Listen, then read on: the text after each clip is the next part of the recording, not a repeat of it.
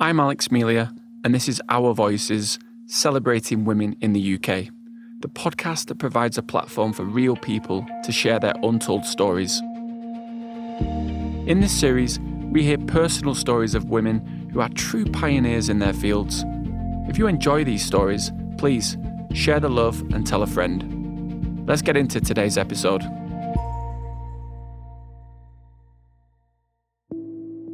Remember waking up the next morning and saying to my partner, What if I don't work for the next six months? And what if I just tried to teach these kids? Today, we're hearing how a chance encounter sparked waves of change, not just for one woman or one community, but for generations of people.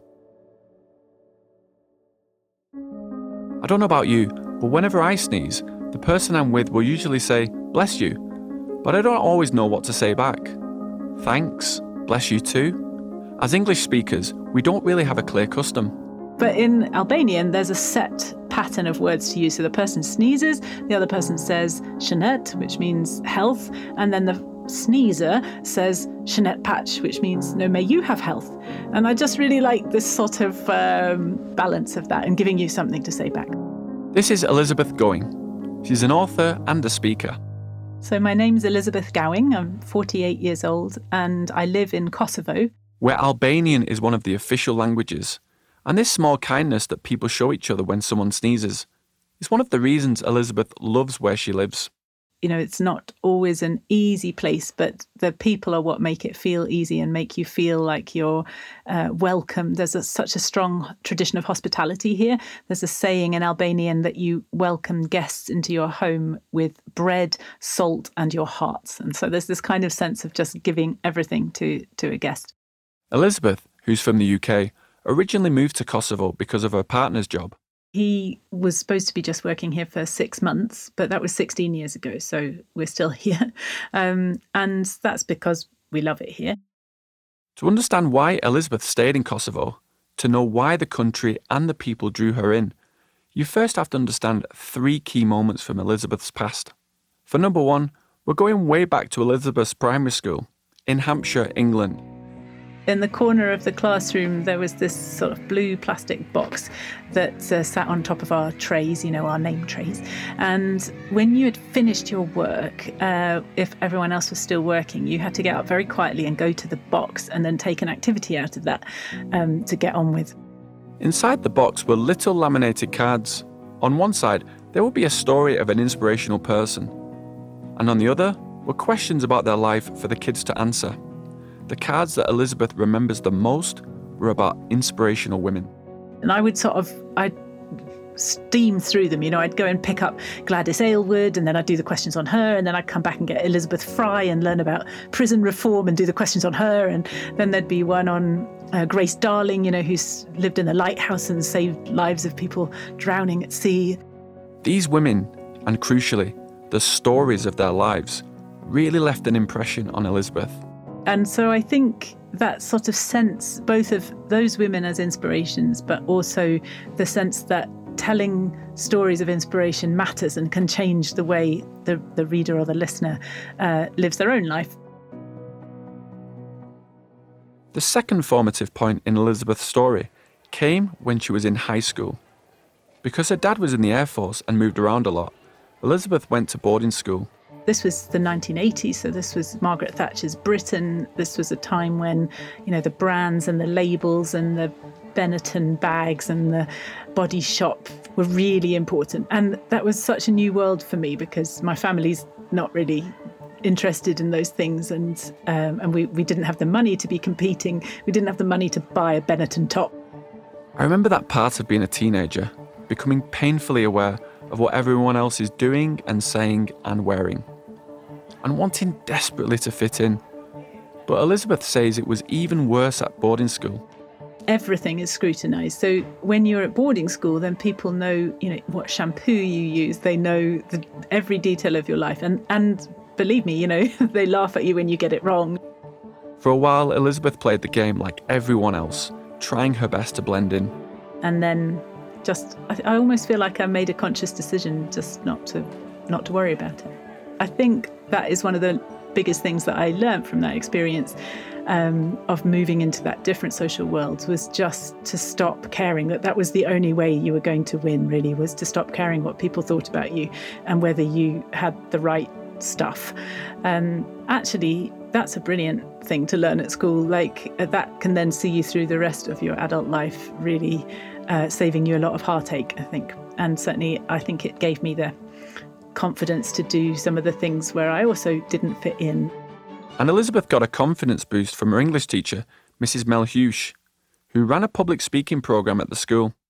To have somebody really dedicated to telling you, you know, how to hold yourself, how to deal with criticism and in debate, or how to answer negative feedback and and to have that as something you can learn you know to see these things as skills that can be then taught is um, very liberating and that is a part of social mobility and it's a part of demanding your rights and it's a part of um, being able to articulate as a woman your place in the world the third moment takes us forward in time to when Elizabeth was working at a primary school in Hackney, East London. Some of the kids were travellers, as there was a travellers' community based next to the school. Elizabeth remembers one little girl in particular, Sally. She had uh, long hair, which she used to wear in this very um, meticulous plait down her back. And she was very, extremely well behaved and studious and, um, and sweet. And I just, well, all children deserve to go on to secondary school, but she really deserved to go on to secondary school, go on and do well and have choices in life. And I could see that there was the likelihood that she was not going to transition to secondary school because that's often the point where um, kids fall through the, the system. As a teacher, you don't always get to see uh, a child's backgrounds. You don't always get to go and drink tea with their mum or, you know, visit and realize the realities of their living conditions and see the pressures that they're having to deal with in looking after loads of younger brothers and sisters and helping hanging out the washing and doing all of that in Sally's case in a, a trailer so where there were lots of you know facilities that were, were lacking and as well as of course the um, the racism basically that, that her family and their neighbours were, were dealing with. But Elizabeth did go and drink tea with Sally's mum. During her visit, Elizabeth asked Sally's mum if she could check that Sally was bringing her books home and doing her reading homework. And her mum said, Is Sally the one with a letter that looks like this? And with her finger, she like drew the letter S. Um, and I realised that her mum couldn't read and write, you know, so she couldn't even see whose book bag it was that had come home from school. And so being frustrated because she wasn't doing enough reading at home was really missing the point because um, just having somebody who could recognise her name on the book bag was the, the first challenge. Elizabeth took the time to understand what Sally, her family, and her wider community was going through so that she could help Sally in a meaningful way. And in the end, I, I walked with her to the secondary school for her to register there. It was the sense of uh, her being on her way to her future, her being on her way to register at secondary school, and that she was, you know, literally making a journey that was going to be taking her forward. This brings us back to Kosovo, Pristina to be exact, the country's capital. Elizabeth had been living there for a few years when she met another little girl, one who would completely change her life. Something you may not be aware of is that Pristina is a bustling European capital.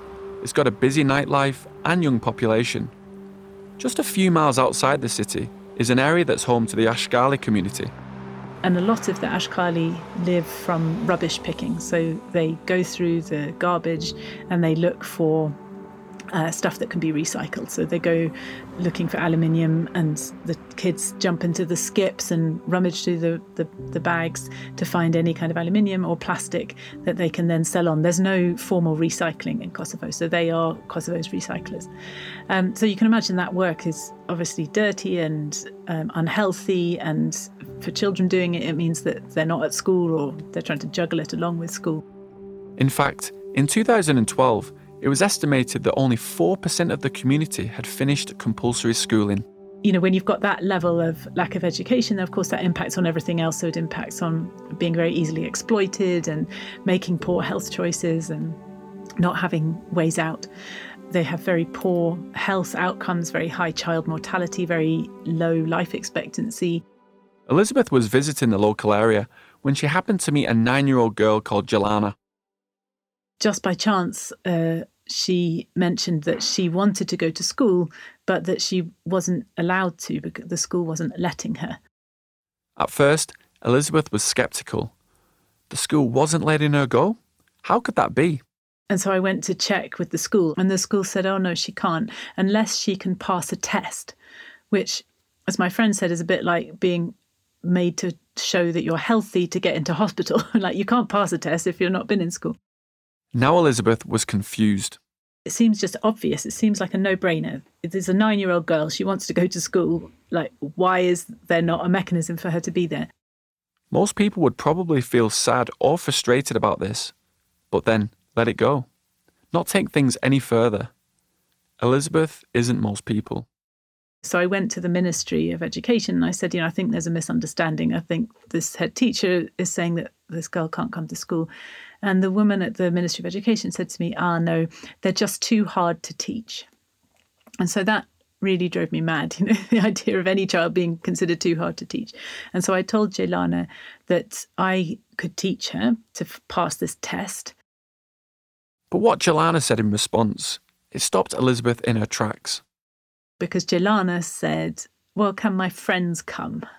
And I just think that that is such a powerful thing to say. It's basically when we have an opportunity to then see that we can pay that forward and share it.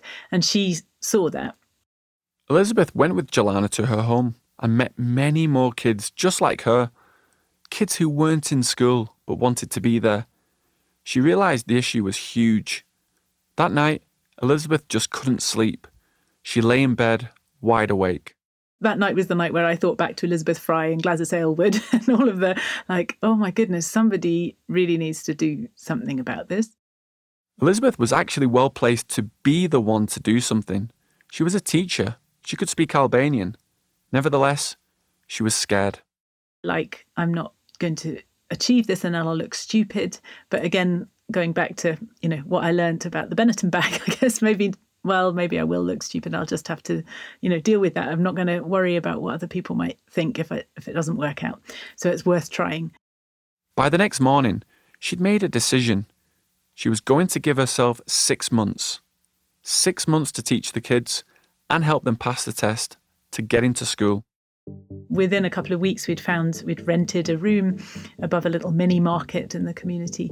And Jelana went off and you know told her friends that you can come and and and learn in this this bare room we literally had to take curtains from home and spread them on this floor for us to sit on because it was just bare concrete um, and I thought that maybe you know five kids would come on the first morning and then maybe by the end of the first week we'd be up to 20 or something but on the first day, we had 23 kids come, and by the end of the first week, we had 50 children coming. Okay. Pra, tregom shkat pëlqen me lexu. Më pëlqen me lexu një Sa lektyrë. shumë të madhe. Më më pëlqen të lexoj një lektyrë për këta pra. Lugjet verdha Aha, aha. dhe Volunteers chipped in for pencils or came to give an art class. Okay. Elizabeth would spend the mornings teaching and raising awareness in the afternoons, telling whoever would listen how outrageous it was that these children wanted to be in school and effectively weren't allowed. I'd told my partner that I'd give it six months, and it was like five months and two weeks or something. And still, there was no chance of these children being accepted into school. And then I got a phone call uh, to say that the school was going to let them in. So, you know, that felt like just an extraordinary um, achievement for those kids. But the work didn't stop there. The need didn't stop there. So, what started in that bare room with curtains on the floor grew into a fully fledged charity. It's called the Ideas Partnership. I'm very proud of the Ideas Partnership because it's, I think, Kosovo's third largest volunteer organisation. We work in, in five different uh, centres, and within education, we offer preschool, we offer support for kids who are in school. We also offer adult education, so women's literacy, so that Sally's mum could now come and learn to read and write, and bursaries for um, older kids or adults who want to go to high school or even to university. And it's not just about education. The charity works to ensure safe and healthy pregnancies, to tackle the Ashkali's high child mortality rate. Another focus is social work. So, trying to tackle early marriage so that kids who do get to school actually stay in school rather than the girls dropping out to be married off. I mean, illegally, not really married, but married, you know, at the age of 13 or 14. Elizabeth also set up a social business to employ mothers, but on the condition that their kids go to school. So we're trying to break that cycle so the children aren't going out looking for aluminium and plastic in the skips, but they're in school and their income they would have brought to their families is being earned by by their mums. And we know that when women are the wage earners, that money tends to go more directly to their families than, than when men are. The charity has been running for 11 years now, so those first few kids who Elizabeth helped, some of them are married. A few even have kids of their own. In one case, we've got a child at our kindergarten whose dad came to our, our centre uh, when we very first started. So you know, we can see that generational shift in what's possible and how things can change within a generation.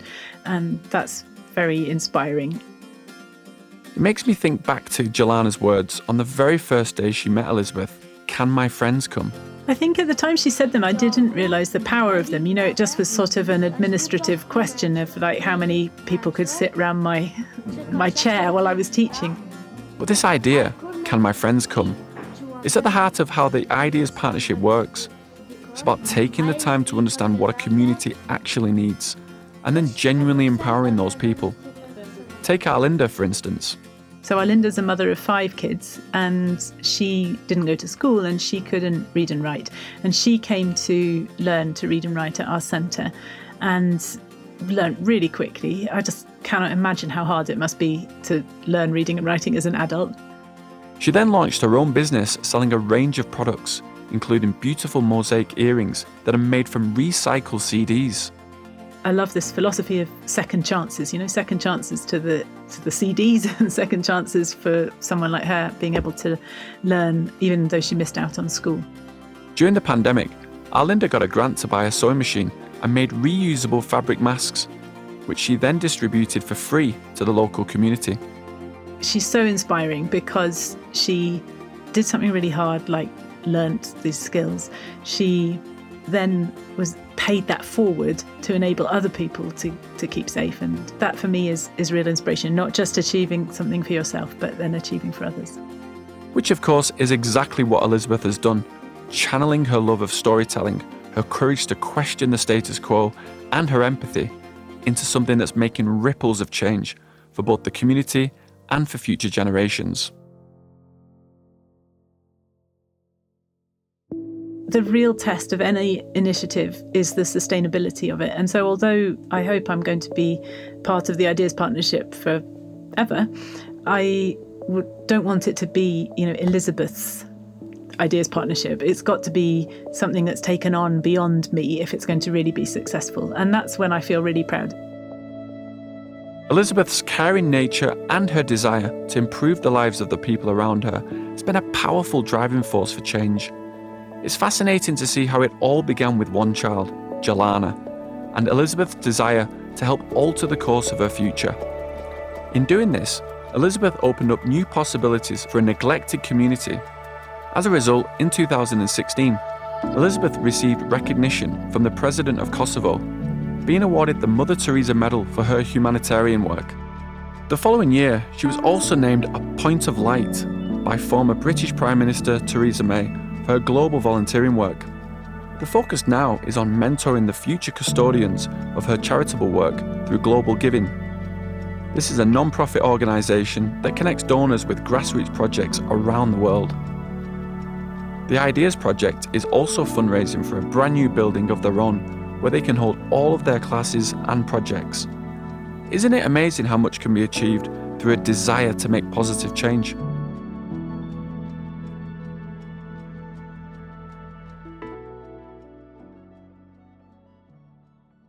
If you want to keep in touch with the show and be the first to find out what's coming up next, go to our website www.ourvoicespodcast.com or follow us on Instagram and Facebook the links are in the show notes. And if you haven't already, give us a quick follow in your favourite podcast app. See you for another incredible story next week.